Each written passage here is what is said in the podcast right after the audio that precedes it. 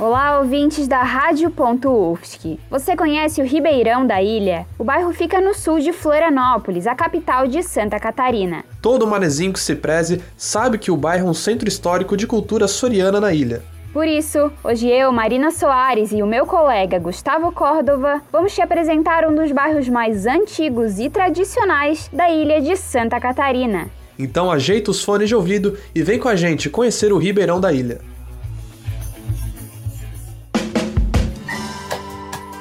Ribeirão da Ilha, a cultura manezinha no sul da ilha de Santa Catarina.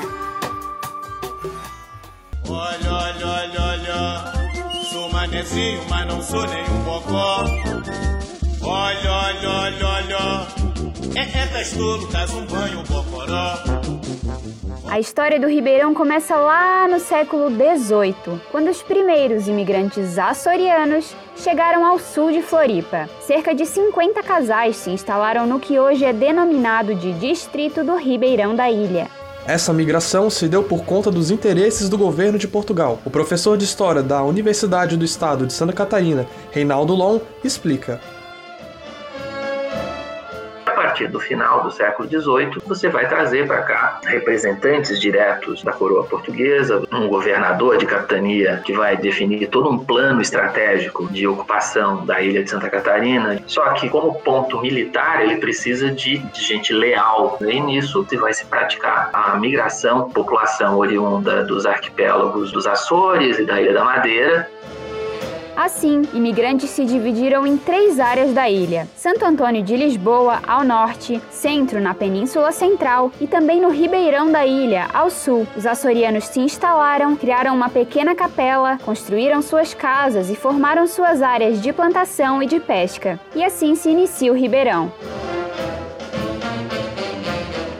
O bairro é conhecido pela arquitetura no estilo português. As casas típicas do bairro são simples, mas muito importantes. O Caio Laureano, que nasceu e mora no bairro, é estudante de engenharia civil e explica pra gente. Quando eu imagino a marca soriana no meu bairro, logo vem na cabeça aquelas casinhas coloridas da freguesia, que por trás daquelas casinhas ali, cada uma tem uma gigantesca história. As casas são alinhadas com a rua e as paredes laterais nos limites dos terrenos.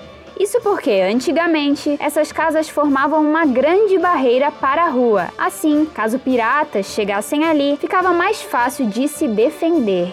Já em relação à arquitetura religiosa, a igreja Nossa Senhora da Lapa tem base de pedra de cal e azeite de baleia. Isso porque antigamente, na Ilha da Magia, se usava muito óleo de baleia para ajudar nas construções.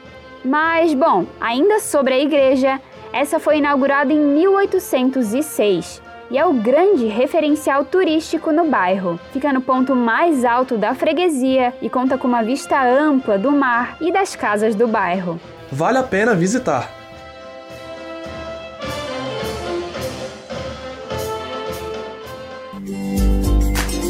Você sabia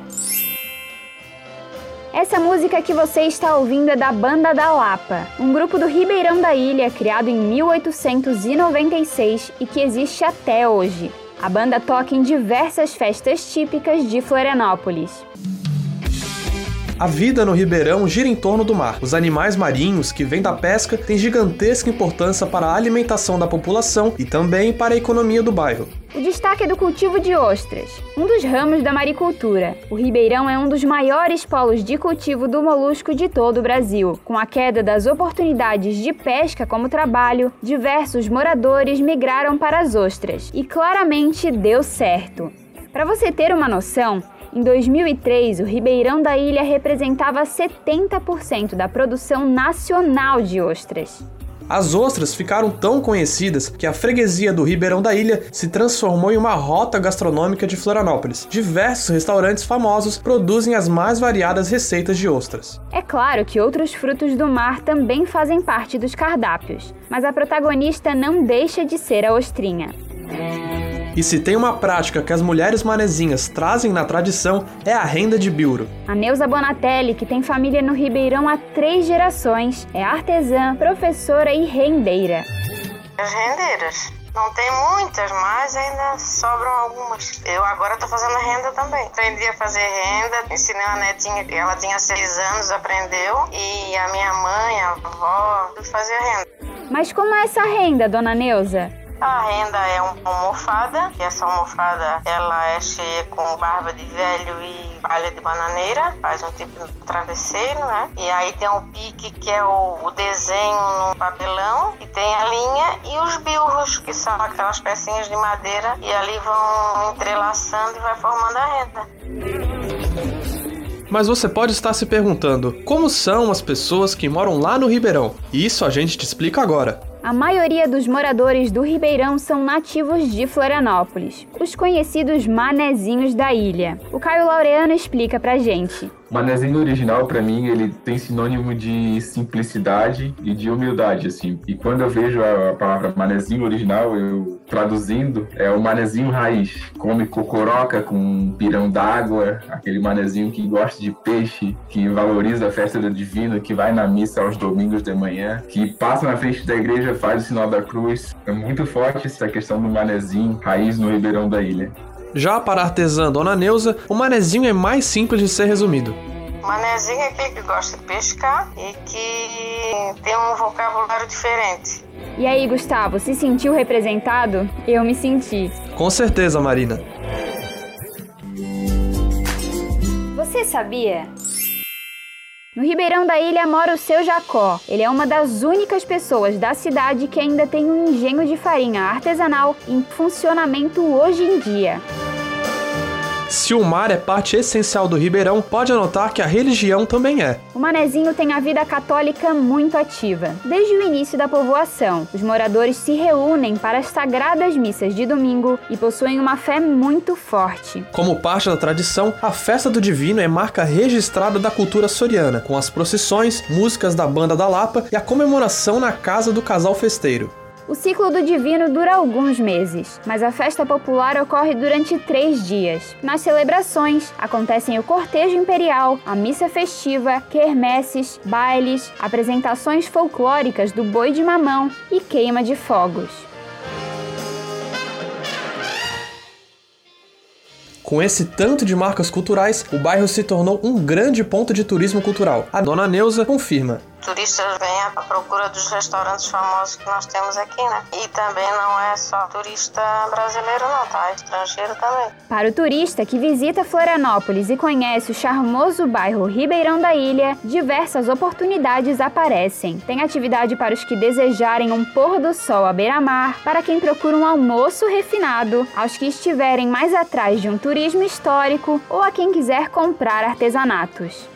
E vale lembrar que essa é uma atividade econômica essencial para a população. O turista que conhece o bairro não quer mais ir embora.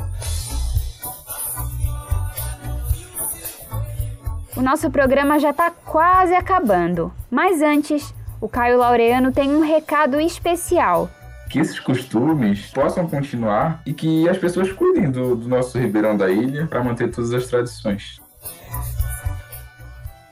Bom ouvinte, o nosso programa chega ao fim. Nós esperamos que você tenha gostado de conhecer um pouco mais sobre o querido Ribeirão da Ilha. Muito obrigada e até a próxima! Ribeirão da Ilha, a cultura manezinha no sul da ilha de Santa Catarina. Este é o trabalho de conclusão da disciplina Áudio e Radiojornalismo do curso de jornalismo, elaborado pela estudante Marina Soares da Silva. Roteiro e edição por Marina Soares. Locução por Marina Soares e Gustavo Córdova. Monitora da disciplina Bárbara Juste. Estágio docência por Gabriel Vitiuk e Jefferson Souza. Orientação técnica por Luiz Roque Bezerra. Orientação da professora Valciso Culoto.